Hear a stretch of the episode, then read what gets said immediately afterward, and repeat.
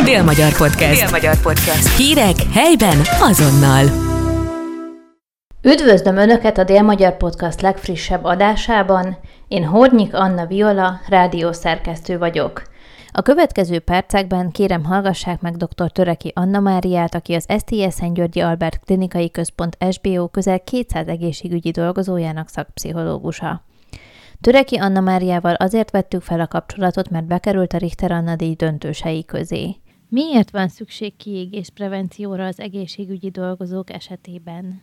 Én azt gondolom, hogy minden munkában ki lehet égni, el lehet jutni a kiégésnek az összes fázisáig, de az egészségügy, illetve leginkább azok a, a szakmák, ahol emberekkel foglalkoznak, az a szakirodalom szerint is jóval fogékonyabb a kiégésre. Ezen belül az egészségügy azért szerepel kiemelkedő helyen, mert a betegek, akik beérkeznek a, az egészségügyi ellátórendszerbe, tünetek fájdalmakkal és félelmekkel érkeznek, ez pedig egy másfajta tudatállapotot jelent, amihez nekünk egészségügyi dolgozóknak jól kell tudni alkalmazkodni. És mondjuk az az egészségügyi dolgozó, aki napi 12 órát dolgozik egy műszakban, annak ez egy igazi megterhelő érzelmi munka, hogy 12 órán keresztül így koncentráljon a betegre. Nyilván jogos elvárása a betegnek, hogy türelmesek és empatikusak és kedvesek legyenek vele, de ez egy ilyen érzelmi munkát, erőfeszítést kíván az egészségügyi dolgozótól. Maga a túlterheltség, a szembenézés a súlyos betegségekkel, a halállal, ezek pedig mind-mind fokozhatják a kiégés veszélyét. Úgyhogy azt gondolom, hogy emiatt van az, hogy, hogy az egészségügy talán a legérzékenyebb az összes pálya közül a kiégésre. Ön a Richter Anna díjra is egy kiégés prevenciós projekttel nevezett. Meséljen kérem erről a projektről.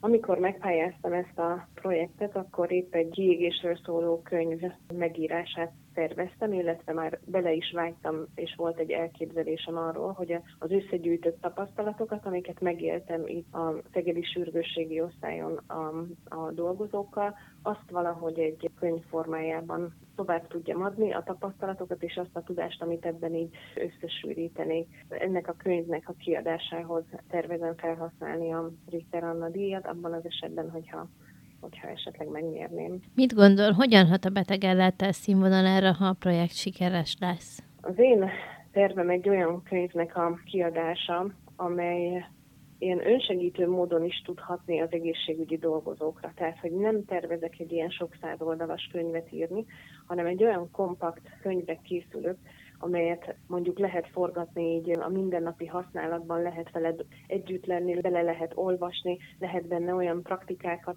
találni, amivel mindenki önmagának tud segíteni a kiégés elkerülésére. A másik célközönségem, hogy nagyon kevesen vagyunk olyan pszichológusok az egészségügyben, akik nem a betegekkel, hanem az egészségügyi dolgozóknak a pszichés jólétével foglalkoznak. És én arra szeretném ösztönözni a pszichológusokat, illetve a kórházak vezetőségét, a klinikák vezetőségét, hogy alkalmazzanak az egészségügyi dolgozók számára is pszichológust, mert a, segítő is ki tud merülni, a segítő is bele tud fáradni a munkájába, és neki is segítségre van szüksége. Reményeim szerint ezzel a könyvvel és a benne található tréning anyaggal bátrabban mernek majd belevágni abba, hogy a, az egészségügyi osztályokra pszichológus kerüljön, aki magukkal a dolgozókkal foglalkoznak. Tehát, ha jól értem, akkor nem elegendő csupán a könyvben olvasottakat alkalmazni, hanem emellé segítőket is fontos, hogy belevonjanak.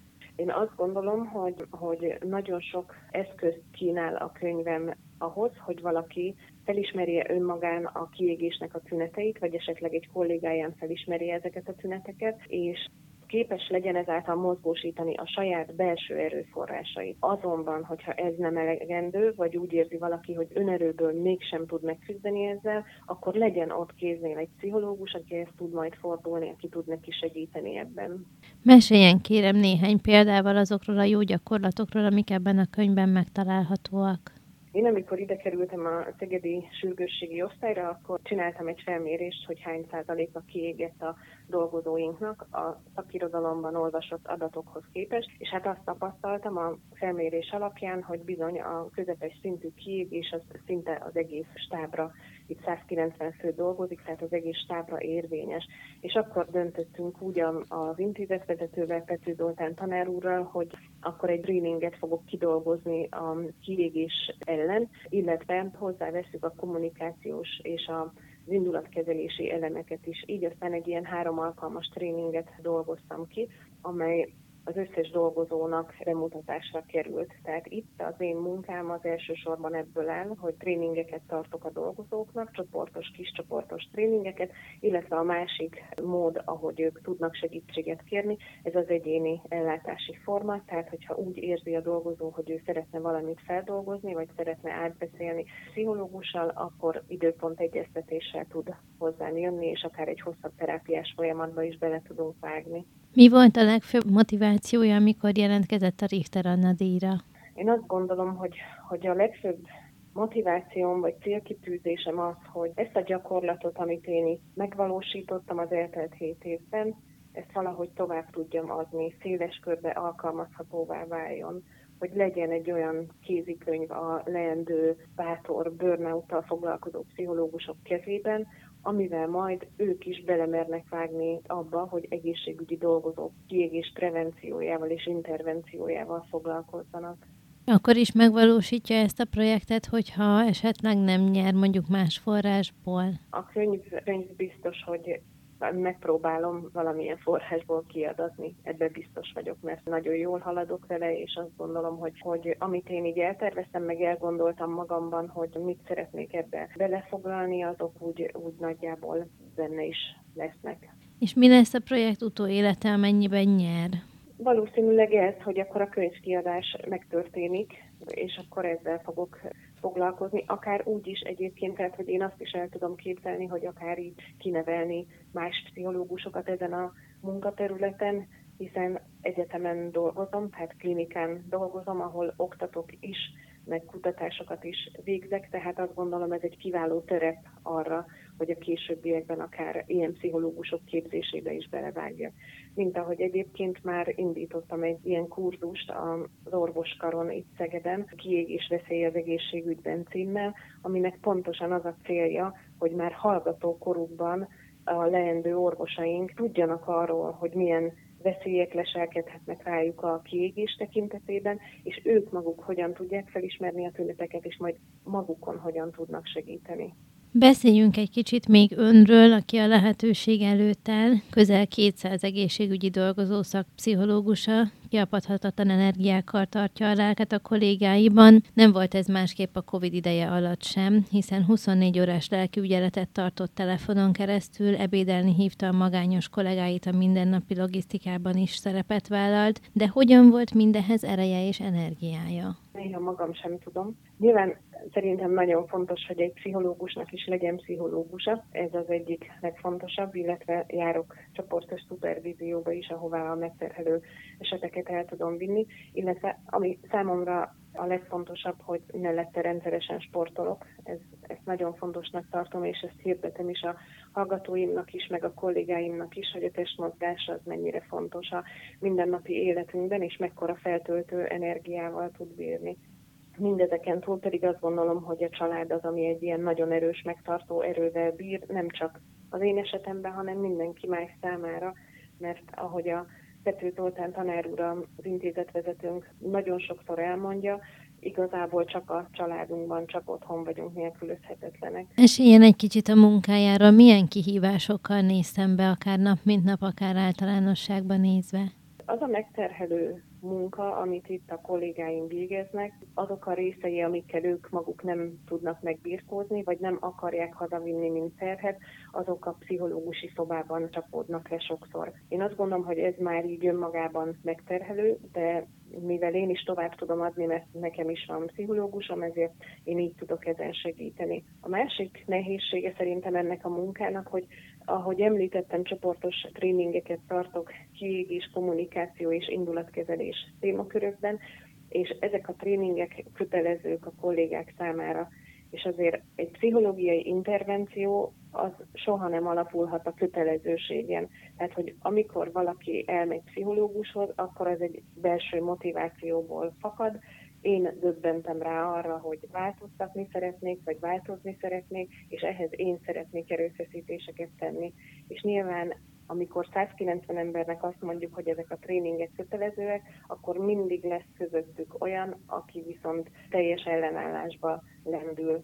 Ezeket nekem az elején nagyon nehéz volt megszokni, és egy ilyen küzdelem volt, hogy hogyan várjam meg ezeket az embereket, hogy megérkezzenek, és megértsék azt, hogy ez tulajdonképpen nekik szól, róluk szól, és értük szól. Ha jól tudom, akkor ön kismamákkal is foglalkozott. Meséljen erről is, kérem. Igen, én úgy kezdtem a pszichológusi pályámat, illetve egy körülbelül tíz évet töltöttem a Szegedi Szülészeti és Nőgyógyászati Klinikán. Ott várandós és szülés utáni szakban lévő nők hangulati zavaraival foglalkoztam, tehát ezzel a perinatális depresszióval. Én nagyon szerettem azt a munkát is, teljesen más volt nyilván, mint ez, amit most csinálok. Mondhatnám, fogalmazhatnék úgy is, hogy az egy ilyen örömtevékenység volt, rengeteg sikerélménnyel. Azért ez a munka, amikor a kiégéssel dolgozunk, azért ez sokkal apróbb lépésekben tud haladni, és sikerélményt okozni. Ön az Alsóvárosi Ferences plébánián is tartott pszichológiai ellátást. Mennyire támogatja önt a hite a munkája során? Én azt gondolom, hogy mindenki, aki hívő, az nagyban segíti a, a hite. Van egy olyan erőforrásunk, ami egy hatalmas, óriási előny azokkal szemben, akik nem hívők. Nyilván ezt akár fogalmazhatnám úgy is spirituálisan, hogy hogy azt, amit mi kapunk terhet, azt fölfelé tudjuk adni. Ez azért nagy könnyebbséget tud jelenteni számunkra. Ha azt érezzük, hogy nem vagyunk egyedül, nem egyedül visszük azt a terhet, amit, amit mondjuk kapunk a másoktól. Visszatérve kicsit a könyvre, mikor várható ennek a kiadása? Szerintem olyan kora őszi időben, nyár végén, kora ősszel, én úgy számolom, hogy körülbelül akkor lesz elérhető ez a könyv. Csak egészségügyi szakdolgozók számára lesz elérhető, vagy széles körben lesz terjesztve?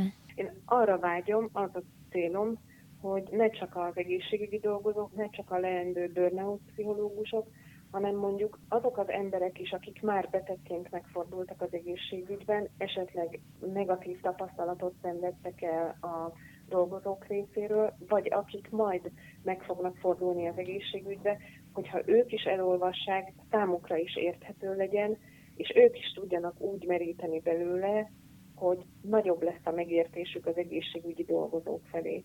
Tehát, hogy valahogy közelíteni szeretném ezt az egészségügyi dolgozó, beteg és pszichológus háromszöget így egymáshoz, hogy a megértés nagyobb legyen egymás irányába, mert ha azt tapasztaljuk, hogy mondjuk egy egészségügyi dolgozó nem túl kedvesen, empatikusan vagy türelmesen bánik velünk, akkor ha egy kicsit mögé nézünk, hogy mi lehet ennek az oka, lehet, hogy a tizedik órában dolgozik már éppen, lehet, hogy már három hozzátartozóval vagy beteggel kialakult valami konfliktusa, lehet, hogy délután három órakor még nem sikerült ebédelnie, és hogyha látjuk, hogy ez is mögötte lehet az ő viselkedésének, akkor lehet, hogy a megértés is nagyobb lesz az egészségügyi dolgozó irányába. Dr. Töreki Anna Máriát, egészségügyi szakpszichológust hallhatták. Ez volt a Dél-Magyar Podcast legújabb adása, Hornyik Anna Viola beszélgetett.